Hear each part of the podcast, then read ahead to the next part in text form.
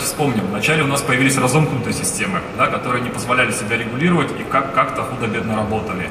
Потом их замкнули, появились P-регуляторы, P-регуляторы, PID-регуляторы и так далее. Да, то есть система стала более совершенна, да, более э, точно работать, с минимальным перерегулированием и так далее.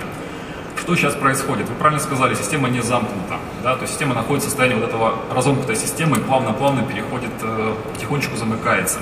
Автопроизводитель, вот в частности АвтоВАЗ, например, он не ждет, когда э, кто-то что-то сделает, замкнет систему и так далее. Он в любом случае развивается. И развивается он в соответствии с трендами мировыми. Да? И помимо системы ГЛОНАСС есть мировые тренды по развитию систем безопасности. Да? То есть это те же а, Вначале это все начиналось с подушек безопасности, АБС, ESP, сейчас это все переходит э, в область ADAS, требований Евро NCAP, которые достаточно серьезные, да? И мы, как автопроизводитель, который выходит на экспорт со своими автомобилями, в том числе и в Европу, как вы знаете, сейчас автомобиль Лада Веста, он продается и в Германии в том числе, а, старается, и в принципе у него получается, следовать всем этим трендам по безопасности. А, Да, вы правы, может быть, э, скажем так, можно было бы это все быстрее, да, слишком э, печальную статистику вы привели сегодня, и система требует, вот эта замкнутая система, да, она требует, э, скажем так, больших э, финансово-интеллектуальных вливаний, да, скажем так, чтобы разработать эту замкнутую систему. Э, Мы идем в этом направлении. Я не говорю о том, что это будет завтра решено, да, имеется в виду автопроизводители, систе- системные интеграторы и так далее. Но направление есть, есть тренды мировые, да, которые нас в любом случае за собой тянут. Сегодня на пленарном, э, пленарном выступлении выступал Александр Николаевич Морозов. Он рассказывал о создании межведомственной, межминистерской, я бы сказал, рабочей группы по формированию технического регулирования вот э, для автомобилей и для формирования рынка автомобилей, который сегодня существует на дорогах России, а также перспективных технологий, как вот взаимодействие автомобиля с автомобилем, автомобилей с инфраструктурой и автомобилей, которые будут ездить вообще без водителей. Вот, собственно говоря, э, сегодня я думаю, что это очень важное знаковое событие, создание вот такого вот э, рабочего органа на государственном уровне с привлечением компаний, которые имеют компетенцию в этой сфере, для того, чтобы выработать вот тот самый подход, комплексный подход э, для решения проблем безопасности движения. лидером является Соединенные Штаты Америки в этой области. Э, В России нормативная база по факту запрещает использование, в том числе малых э, дронов до 30 килограмм. Э, Очень много вопросов не отрегулировано. Какие каналы связи использовать, как противодействовать дрону-нарушителям, как решать вопросы безопасной интеграции в общее воздушное пространство и так далее. С точки зрения регуляторики очень много вопросов, но не только у нас. То есть во всем мире сейчас вопросы не решены. В Америке создан консорциум под руководством НАСА, куда десятки компаний, в том числе такие как Qualcomm, Verizon и другие.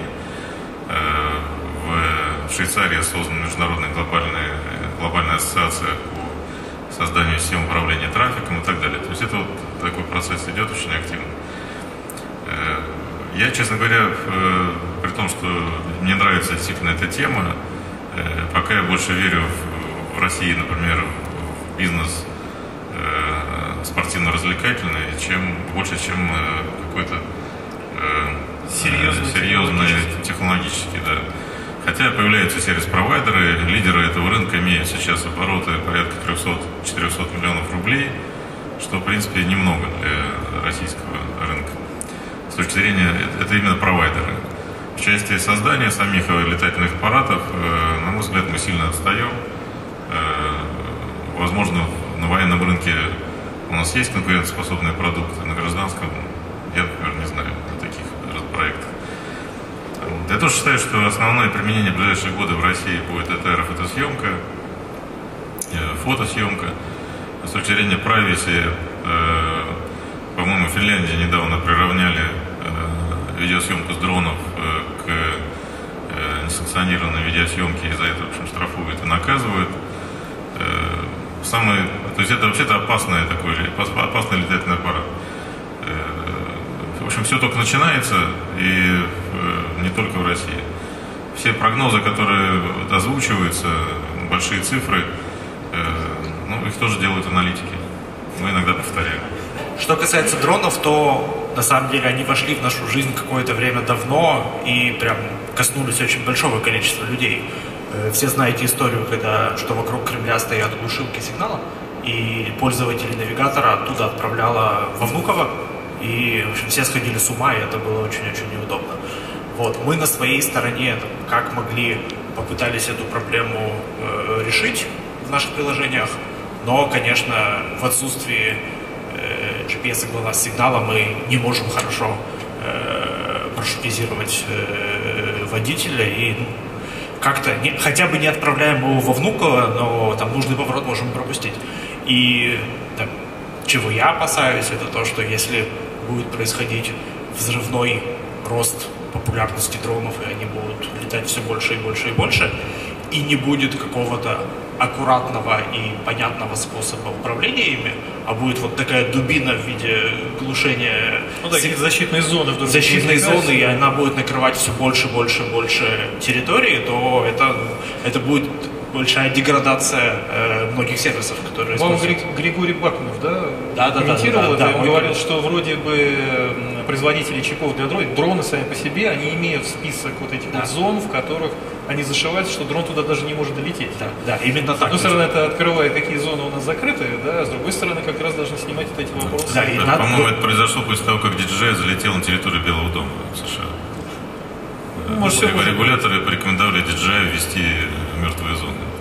В общем, это проблема. Я думаю, это было до подписания с нами соглашения То есть, может быть, не каждый пользуется дроном, но каждый или много кто использовал проблемы в связи с глушилками от дронов. И как эта тема дальше будет развиваться, это очень важно, и это такая реальная проблема наших дней.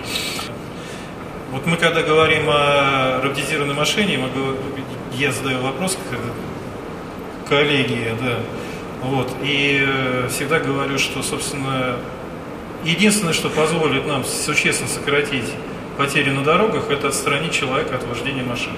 Собственно, поэтому, если говорить о том, какой проект более всего снизит жертвы на дорогах, это автоматизированное вождение. Потому что пьянство за рулем, в общем-то, страшная сила. Эм, наверное, переходим дальше, если вопросов больше нет. Давайте, давайте перейдем. Ну, тут мой любим, моя любимая тема последнее время картография существенно, претерпела существенные изменения, все мы знаем, да, начинали мы с каменных карт, потом пошли деревянные, бумажные, цифровые, навигационные и так далее, и так далее. Но за последние несколько лет, действительно, вот пару лет, э, мы объявили о некоторых инициативах. Мы, наша компания HIR Technologies объявила об открытии своей локационной платформы. Теперь любой вот, обладатель каких-то данных может разместиться на ней. Э, нас приобрел консорциум из трех автопроизводителей, туда вошел Intel, и, соответственно, идея в том, чтобы развивать беспилотные технологии, и беспилотные технологии от них никуда не уйдешь, потому что грузоперевозчики очень заинтересованы, очень хотят это получить, да? Э, мы говорим о том, что появится ли карта для, ну не мы, а рынок говорит, появится ли карта для дронов, э, меняется бизнес-модель, у всех на слуху, естественно, объявление Яндекса, которое в понедельник было, ну, естественно, да? Ну, вот. Мир э, меняется, бурлит, и хотелось поговорить, наверное, о новой картографии, какие требования к ней предъявляются. Значит, вопросы, которые хотелось бы обсудить, это насколько современная картография отвечает задачам текущего момента, какие новые требования предъявляет бизнес картографам и картам, каким образом нам это реализовать, нам, картографам, появится ли в ближайшее время живая онлайн э, юридически значимая карта – Какие будут новые карты? 2D, 3D или 4D? Я бы хотел начать с Сергея, как клиента, как представителя, в общем-то, производства и клиента. А какие у вас взгляды на картографию? Может быть, даже не в рамках ЛАДа, а вообще вот и ваши личные в том числе, куда может уйти картография в, автомобиле, в автомобиле? И какие новые требования нужно будет Давайте разделим, сделаем два этапа. Да? Это беспилотный транспорт, это будущее, а то, что настоящее, это все-таки телематика, подключенный автомобиль и так далее.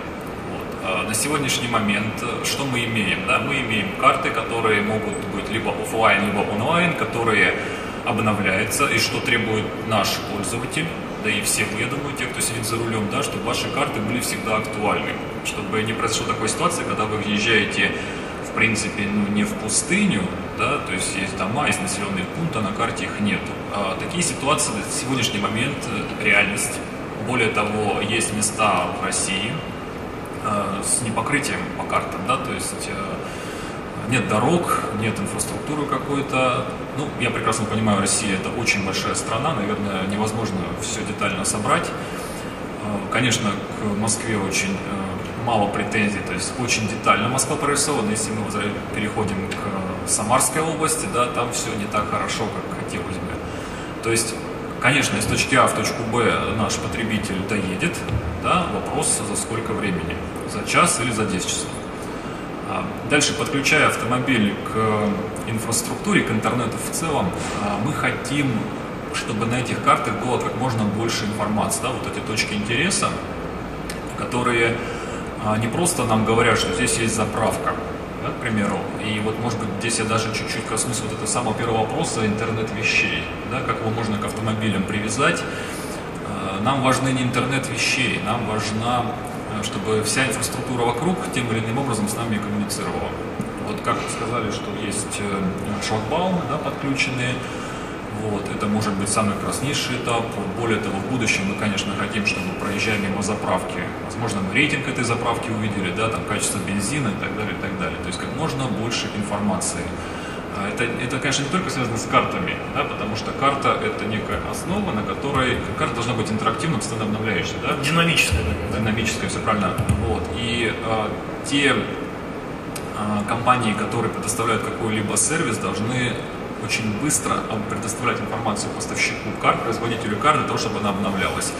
И чтобы я, как потребитель, как водитель, все время видел, а, я мог сравнивать, да, вот картинку на карте и картинку за окном, и они должны совпадать. То, чего сейчас у нас, к сожалению, ну, не всегда, не всегда, есть, не всегда оно есть.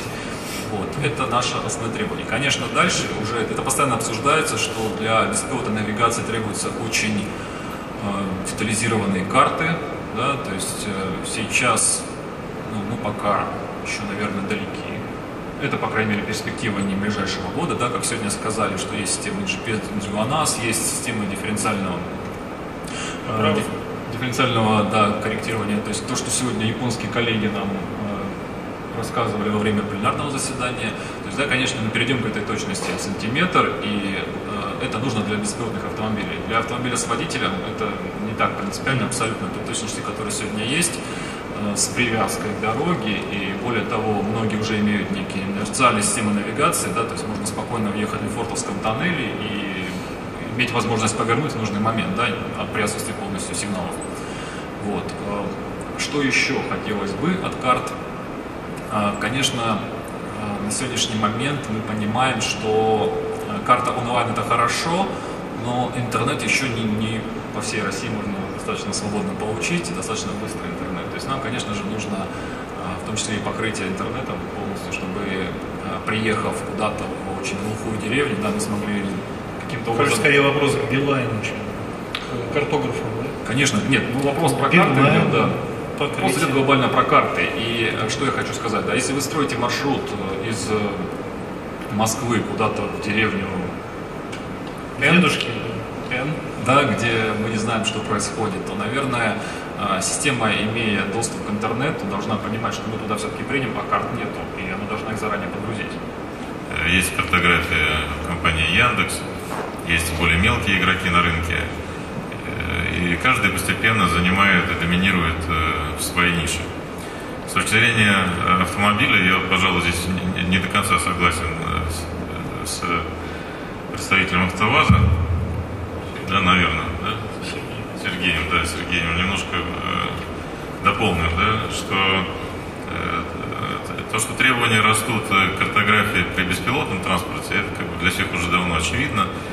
Там нужна повышенная точность, и не то, позиционирование самой картографии, это понятно. Но и для многих текущих приложений, таких как умное страхование, разбор ДТП, э, требуется и повышенная точность, и юридическая значимость карты то, о чем говорил тоже Павел в своем вопросе, что для многих э, применений э, следующего поколения требуется повышенные все-таки требования к точности позиционирования и картографии. Понятно, что многие проблемы решаются и сегодня при стандартной точности 5-7 метров.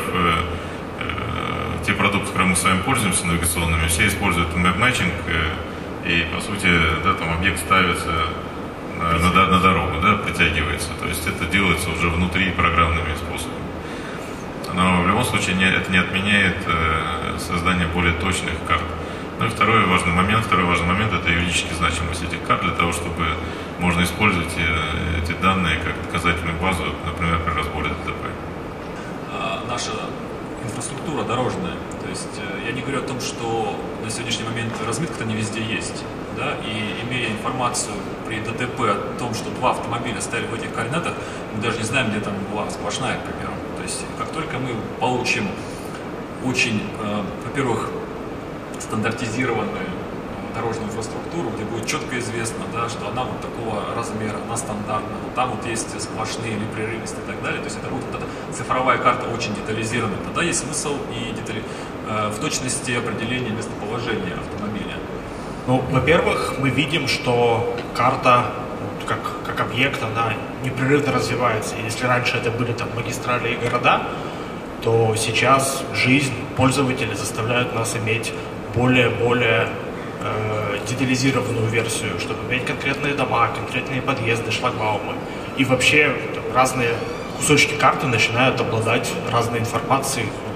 Например, мы знаем, что вот на этом участке дороги есть какое-то ограничение скорости, а вот здесь парковка разрешена или парковка э, э, запрещена. То есть карта это становится такой глобальной базой по, э, про наш мир реальный, и она, конечно, должна быть актуальная. А второй момент, который э, я бы хотел сказать, то что для пользователей, для бизнесов очень часто становится важна не только карта, но и какие-то добавленные сервисы поверх этой карты. То есть, возвращаясь вот к тому анонсу вчерашнему про Яндекс Навигатор, который вы упоминали, там, суть анонса не в там было сказано, что навигатор станет частично платный, и мне все начали писать, мои друзья, что вы там все совсем в Яндексе сдурели, как бы никто не будет платить. Конечно же, для обычных пользователей, кто ездит по навигатору там, из дома на работу и обратно, навигатор как и был и будет бесплатным, функциональным. Тут не надо переживать. Речь в нашей новости шла о том, что мы видим, что для бизнесов, для профессиональных пользователей навигатора нужны дополнительные сервисы. Как курьеру оптимально объехать 30 точек по всему городу, чтобы избежать пробки и уложиться в, э, в окна доставки, которые у него есть. И, то есть карта это нужна, но без вот таких интеллектуальных сервисов поверх э, она для многих игроков как бы становится бесполезной, и мы сейчас концентрируемся как на увеличении детализации карты и деланию ее более актуальной, так и на создание вот таких сервисов для бизнесов, чтобы они могли более оптимально навигировать по, э, по нашим городам. Мы объявили, по-моему, год назад э, такой концепции, как HD Live Map, это живая карта, и это такой стек э, технологий, который позволяет реализовать беспилотное вождение с высокой точностью. Да? Э, необходимость, естественно, в высокоточной карте, то есть проезд э, с тем же лазерным снимателем, там до сантиметра точности. Но тут возникает вопрос, у вас очень точная карта, как расположить машину на дороге, вот именно, если вы будете притягивать роботизированную машину соответственным способом, то она вдруг окажется совершенно в другой полосе. Да?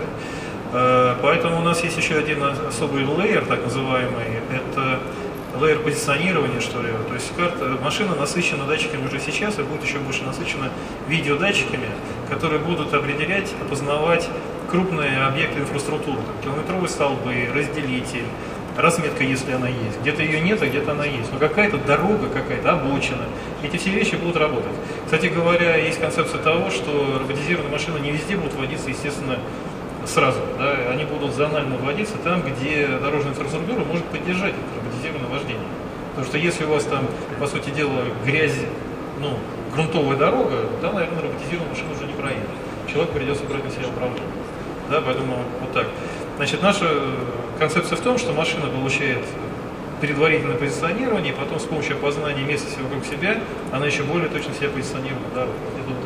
И при этом она получает Э, данные тайлы в живом режиме, в режиме реального времени, и вот эта динамическая ситуация, предупреждение машин, что где-то у них сработало АБС у соседней машины, значит, там, наверное, гололед или там что-то, будет происходить в онлайн-режиме. Вот насчет юридической значимости не знаю. Да, да. Может быть, еще я просто добавлю, здесь есть представитель, может быть, компании Mobileye, да? Роман. Да, Здравствуйте. э, да, вот э, Роман недавно интересно нам рассказывал по поводу 15,5 миллионов э, устройств Mobileye. Это система ADAS, да, которая в том числе и проходит, делает, дает виде изображения дороги, распознавает, распознает знаки пешеходов и автомобилей э, поблизости, да, так сказать. И вот этот весь контент, он является явно э, очень востребованным, в том числе и для таких компаний, как HERE. И поэтому будут представить технологическое Ну, сотрудничество. просто я не стал об этом говорить, компанией это коммерческая тайна. Прямо Поэтому- перед тем, как их приобрела Вот. компания Intel. Павел Поздравляю. раскрыл ваш, коммерческий секрет. Нет, мы, наоборот, очень, очень рады сотрудничеству. Несколько вопросов, которые хотелось бы обсудить. Это что мешает более активному внедрению умного автострахования? Много говорят о возможности выхода на этот рынок высокотехнологичных компаний с большим оборотом наличности и вычислительной мощностью, сотовых операторов, например. Есть ли такие мысли? Некоторые специалисты страхования высказали мысль, что страхование роботизированных машин и шеринга, возможно, приведет к бизнес-модели страхования каждой поездки. Насколько это реально и как это повлияет на бизнес всех участников? В отношении страхования мы верим, для нас это какая-то больше партнерская история. То есть мы верим, что мы можем, а, помочь нашими данными э, различным страховым компаниям сделать более умный скоринг, и у нас есть проекты на этот счет. И, б, у нас есть наше приложение с очень большой аудиторией, там, Яндекс Навигатор, Яндекс Карты, которые могут служить каналом продаж. То есть мы здесь скорее хотим сотрудничать, чем конкурировать и выводить какие-то продукты. Все-таки страхование – это ну, большой сложный бизнес, и это не, не наша зона ключевой экспертизы, поэтому мы тут больше рассчитываем на партнерство. Хотелось чего-то такого сенсационного. Ну ладно.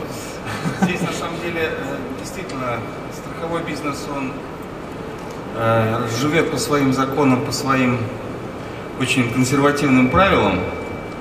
И э, попытки создать рынок умного страхования, они уже не первый год имеют место. Некоторые страховые компании отдельные линейку продуктов предлагают, она, безусловно, несовершенна. А я думаю, что проблема в том, что у страхового рынка нет единого подхода к оценке и управлению рисками, связанной с той информацией, которая а, получается вот с этих э, устройств телематических, которые установлены на автомобиле.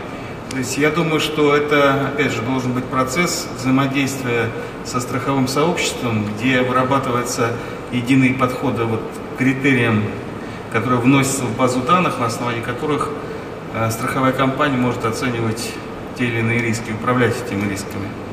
Вот, поэтому, когда мы говорим о том, что же тормозит, я думаю, что тормозит вот это вот, может быть, несколько консервативный подход страховых компаний, потому что страховка – это деньги, да, всегда э, страховые компании стараются эти деньги все-таки У меня ощущение, что если на бирже уже торгуют роботы, то скоро страховку будут рассчитывать тоже роботы, мне кажется. Да? И тут Ну, сколько быть. риска вы хотите как бы внедрить в свой бизнес, по сути об этом, наверное, скорее говорил, когда технологические компании. Ну, Ну, да. идея ваша понятна. Александр, может, вы чуть добавите? Да, ну, может быть, пару слов. Э, Мы пять лет проводим уже форум по умному страхованию. И э, можно сказать, что этот рынок вот пять лет э, пытается активно родиться в России. Вот что мешает ему родиться в России? М- Много причин. Долгое время пробовали разные бизнес-модели, на чем же, собственно, зарабатывать. Да, провайдерам, которые предоставляют э, скоринговые платформы или э, услуги по умному страхованию на базе раз- различных причем устройств. Вначале это были просто телематические устройства, телематический терминал, потом убеди, э, убеди терминалы разной конфигурации, с GSM, без GSM, на базе Bluetooth и так далее.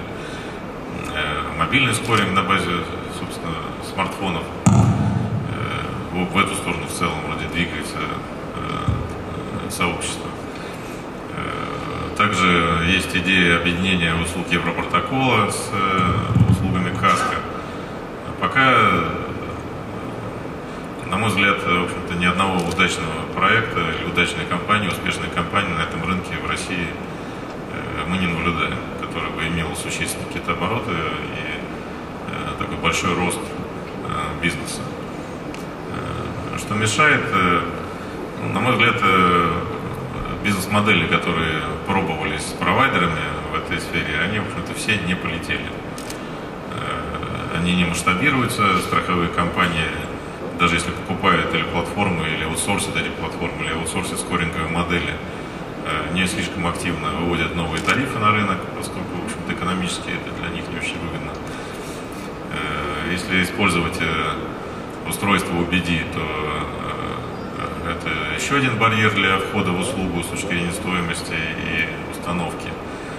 Ну, то есть, в общем, в целом, более активно эти услуги появятся, наверное, когда в автомобилях будут предустановлены э, терминалы Aero с, функционалом расширенным, с акселерометрами и так далее, и на этой основе можно будет предоставлять новые тарифы. Но и, возможно, когда появятся услуги умного страхования on demand по запросу. На поездку. На поездку, да. Вот мы сейчас посмотрим э, в ближайшие годы, я думаю, что будут большие изменения в этой области. И при Центробанке создана тоже рабочая группа по цифровым, по цифровизации, по цифровым, по цифровым услугам. Э, в общем, варится сейчас вот этот вот э, э, новый продукт. Я думаю, в ближайшие годы, в ближайшие месяцы, может, мы их увидим на рынке таких продуктов. Мне это понятно, хотя я все еще в старом, старой парадигме, но общаясь вот с молодыми людьми, я понимаю, собственно, что у человека может не быть коллекции своих любимых виниловых пластинок, потому что его любимая музыка лежит где-то в облаке, и он в любой момент ее может послушать с любым приемлемым качеством. Поэтому э, продукты товара развиваются в, образ, в сторону цифровизации, хотелось бы это обсудить. Э, в том числе, ну, не только цифровизация, но и как бы вот владение машиной уходит на какой-то другой. Я для себя ментально решил, например, что машина, может быть, мне так и не нужна. Владеть машиной мне так, может быть, скоро и не нужно, поскольку мне действительно нужно из точки А доехать в точку Б. Поэтому вопросы. Оцениваете ли вы, как каршеринг будет влиять на ваш бизнес? И вообще, как шеринг будет э, влиять на ваш бизнес и на каком горизонте времени? 25 год считается годом проявления первых настоящих роботизированных транспортных средств. Разрабатываете ли вы сейчас систему для развлечения автомобилей для этого сегмента? И как он изменится? Будет ли расти потребление контента во время поездок? Потребуется перестройка сети обмена данными для того, чтобы поддержать этот объем? Кто заплатит за переоснащение этих сетей? Видите ли вы новые услуги в этой области? Ну и, собственно, как Big Data, сбор этих данных повлияет на нашу жизнь. Я опять, наверное, обращусь к Сергею, поскольку вопрос шеринга относится, наверное, ну не напрямую, но отчасти к вам.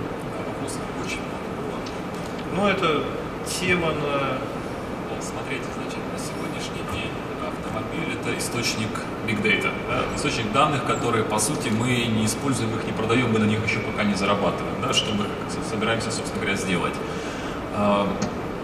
Каршеринг – это просто одна из тем, да, один из способов использования. Можно даже, на самом деле, немножко привязаться к страх, страх, умному страхованию, которое обсуждался до этого, да, то есть на сегодняшний момент автомобиль, имея Aero на борту, то есть да, мы уже имеем некий канал связи с внешним миром, через который мы можем передавать любую информацию и, в принципе, получать любую информацию. Да? Это позволяет э, не только э, обеспечить вот это умное страхование, да, не только обеспечить возможность э, каршеринга, в принципе, для наших автомобилей, да, но и реализовать огромное количество дополнительных всевозможных сервисов. Я не буду все перечислять и обсуждать, все, что мы внутри обсуждаем, потому что на самом деле а, опыт общения даже с другими автопроизводителями показывает, что вообще не все понимают на самом деле масштаб, масштаб этого рынка, потому что он просто бесконечен, да, он уходит за горизонт. А, я вам хотел бы такой пример сказать. Я вот услышал в начале нашей дискуссии а, вопрос э, Билайну. А вы представляете, какие объемы данных будут пересылаться? Да? Я думаю, что они не представляют до конца. Они немного уверенно сказали, хотелось бы сначала увидеть эти объемы. Да, да, все правильно. У нас, у нас все справится. Давайте вспомним ту самую историю, когда в 20 веке э, собрались крупнейшие производители компьютеров и решили, что все-таки 64 килобайт памяти хватит и еще надолго.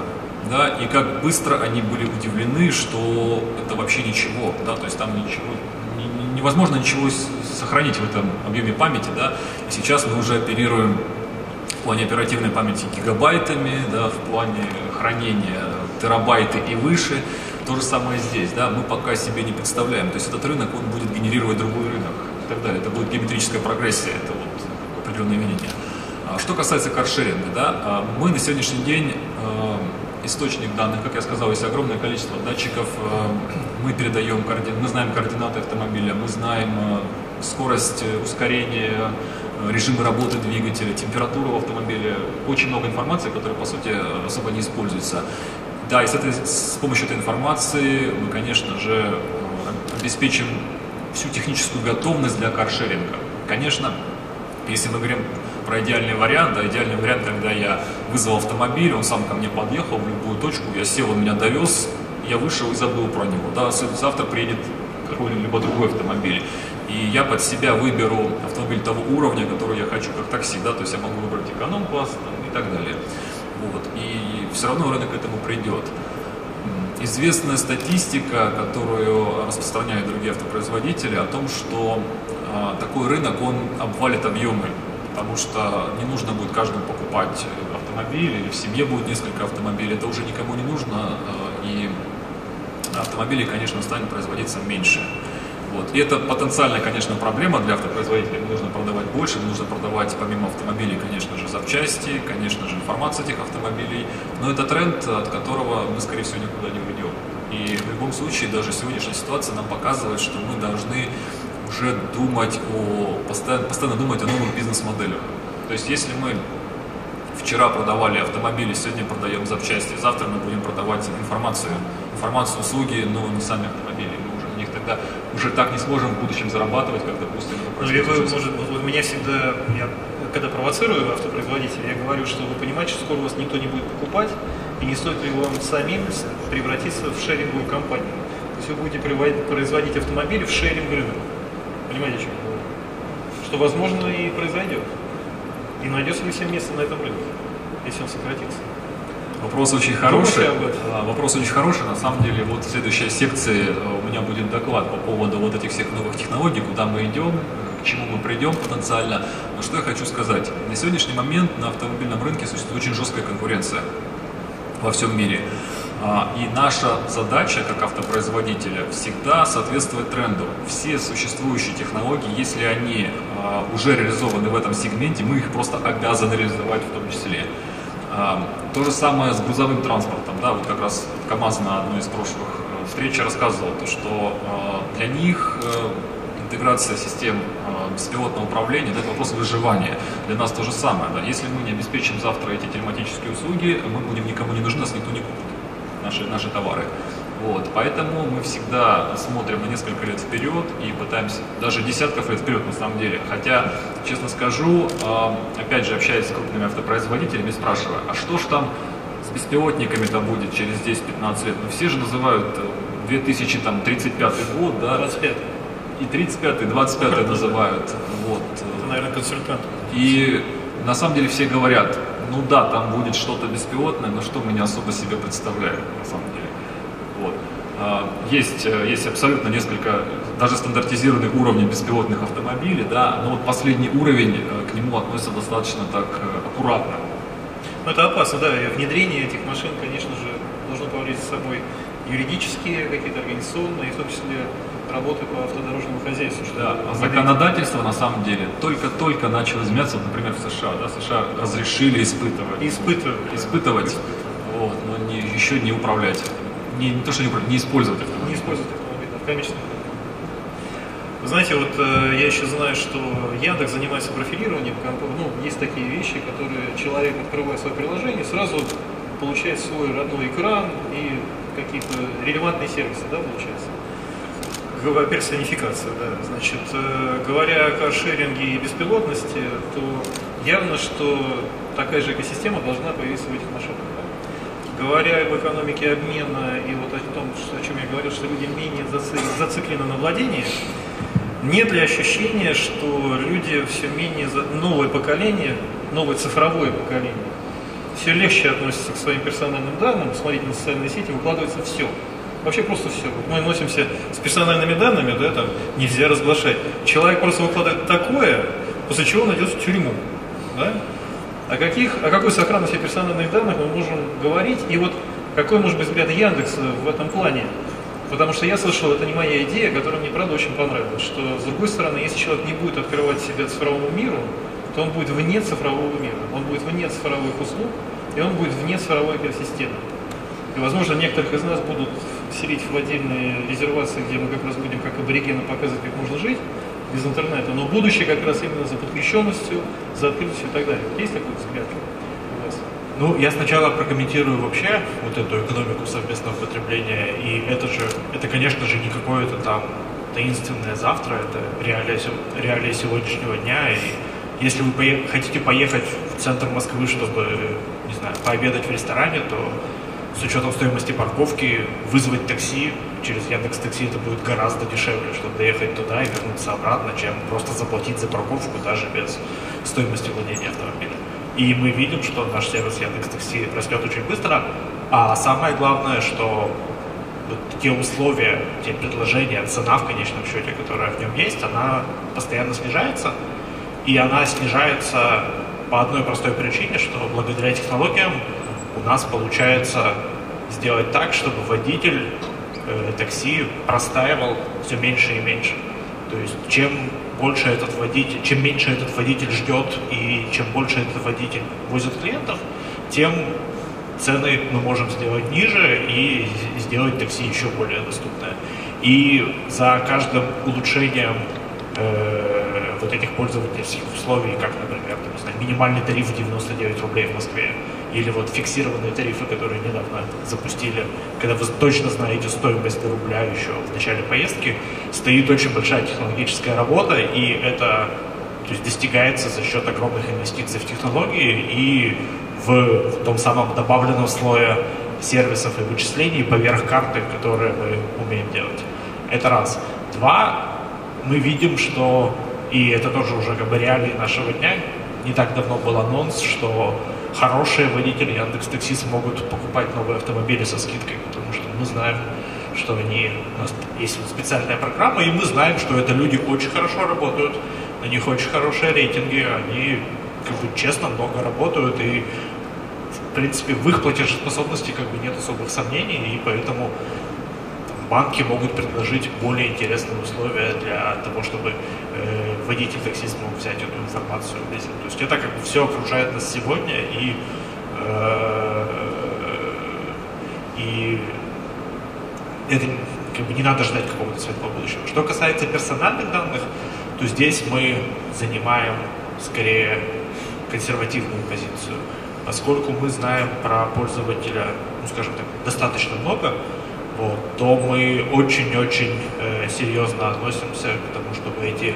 э, пользователи э, контролировал эти данные и личная информация не была доступна э, никому э, вовне. И то есть это не Яндекс может сделать реш, э, решение о том, доступны эти данные пользователю, это недоступны.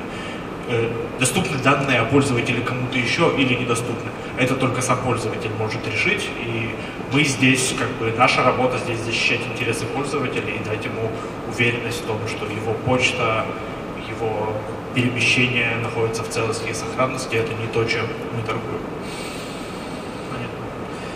Спасибо. Вот э, говоря о Big Data да, и о личных э, данных, недавно было объявление, что Российская Федерация правительства рассматривает как раз регулирование Big Data да, и персональных данных. Но и при этом, как я говорил, а с другой стороны, мы видим, что люди готовы ими делиться, вообще снять себя последнее. Александр, вот вы не скажете с точки зрения государства, там, как обстоят дела и взгляды на это? Наверное, с точки зрения государства не скажу. Если можно, я пару слов про шеринг хотел сказать. А, ну, давайте. На мой взгляд, я, во-первых, я согласен с Григорием, что это, эти вещи, которые мы сейчас обсуждаем, шеринг и э, услуги по запросу, on demand, это уже, собственно, наше сегодня. И, э, на мой взгляд, э, новые модели потребления, они кардинально меняют требования к автопрому и автопром э, достаточно консервативная отрасль, э, может быть, не слишком активно к этому адаптируется. На самом деле, от Яндекса Такси до Яндекс Автобус, в принципе, один шаг. Да, то есть Яндекс Такси, карпулинг, и ничто не мешает добираться какому-то количеству пассажиров из точки А в точку Б с помощью такого же шерингового сервиса, что, соответственно, сильно поменяет ландшафт э, автопроизводителей, которые занимаются, например, автобусами. Э, автомобили для шеринга, э, их спецификация сильно отличается от тех автомобилей, которые мы с вами покупаем для индивидуального пользования. Соответственно, изменяются требования к автомобилю, который используется в шеринге. Но, естественно, все это связано в итоге с connectivity, с, э, со страхованием. Э, мы работаем с разными компаниями шеринговыми, в том числе и с Делимобилем. И видим, как э, меняется постоянно требования к платформе, которая активно развивается. И усиливаются коммуникации с пользователем. С точки зрения Big Data и персональных данных, про Big Data я говорить не буду, потому что это тоже из серии вот, интернет вещей, такое очень Маркетинг, маркетинговое, да, маркетинговое понятие. Вот, э, э, про персональные данные э, недавно на конференции, по-моему, в Брюсселе э, выступал юрист, адвокат, Григорий тоже там был, по-моему, да? Э, очень интересный был доклад о том, как в Европе сейчас организована защита персональных данных – Э, именно на, на рынке, связанном с connectivity, с использованием автомобиля. И, по-моему, в феврале или в марте была принята новая директива, очень сложный порядок, очень сложные процедуры защиты персональных данных, даже уже на этапе проектирования автомобиля закладываются эти требования. Когда в штате авто, э, автоконцерна уже присутствует офицер, который отвечает за защиту персональных данных, и на всех этапах создания автомобиля э, обеспечивается защита э, персональных данных, в том числе и э, далее уже при эксплуатации автомобиля. Это очень сложная регуляторика. Э, я не уверен, что Россия присоедин, присоединилась к, ратифицировала этот закон. По-моему, ратифицировала, видимо, эта директива у нас тоже будет действовать скоро. Вот всем рекомендую как-то изучить этот вопрос более внимательно, потому что это повлияет очень на всех и на пользователей, и на производителей. Коллеги, есть мысли? Комментарии? Да, давайте. Александр. Да, добавлю несколько комментариев. Абсолютно согласен с коллегами. Недавно обсуждали вот как раз вертикали в разрезе там, IoT, что, что востребовано, не востребовано в тех или иных странах. Там, вот, э, мы наставили страну России, что транспорт одна из отраслей, в которые есть деньги. Но вот и коллеги из Европы там всячески ну, отрицали это и говорили, что для них транспорт не актуален. И когда мы задал, задал вопрос, Франциск дискуссии, он сказал, что он уже последний автомобиль продал два года назад, лично ездит на велосипеде на работу. При этом, как бы, почему? Потому что, как было сказано, это стоимость, стоимость владения. Вторая, второй момент – это развитие муниципального транспорта. То есть он из другого города добирается там, он четко знает, во сколько он приедет на работу, не опаздывает, как бы это хорош, хорошо развитая система муниципального транспорта, плюс, э, плюс физкультура, так скажем. Э, с точки зрения Big Data, давайте добавлю, э, что есть сейчас там, у операторов, в частности у нас. Мы сейчас э, работаем двумя направлениями. Это, конкрет, это конкретная реализация конкретных проектов. В первую очередь это работа с биллинговой информацией. Мы помогаем там, микрофинансовым организациям, банкам, повысить качество выдаваемых, э, так скажем так, кредитов, да, обогащаем их скоринговые модели своими данными. И вторая история – это история с геоаналитикой. Мы э, научились и делаем, у нас есть проекты, э, так скажем, тепловые карты мы можем там носить, носить на карты там, историю перемещения обезличенно, там, кто это, что это, там, какие потребления и так далее. То мы строим тепловые карты. Вот две вещи с точки зрения там, data, которые есть у нас. Как вы монетизируетесь? Ну, э, геоаналитику мы просто продаем в виде отчетов. Вот, а скоринг и верификация. Фактически мы за каждый параметр, который необходимо обработать, Несколько автопроизводителей сейчас э, готовят свои платформы Data Collection. Э, конкурсы идут э, на закупку таких платформ. И в конце года мы, наверное, увидим э, уже услуги, которые будут оказывать сервис-провайдеры вокруг таких автопроизводителей. В том числе и услуги анализа стиля вождения или умного страхования. То есть в целом это такой тренд. Те автопроизводители, которые были достаточно прозорливы и не э, проводили конкурсы э, экономия каждые 10-20 долларов, а все-таки позволяли ставить терминалы с расширенным функционалом, они более готовы к э, оказанию дополнительных сервисов на базе вот этой информации. Некоторые автопроизводители провели конкурсы в прошлом году, номинации на поставку VR-овских терминалов только в базовом функционале. Сейчас, я думаю, сильно жалеют.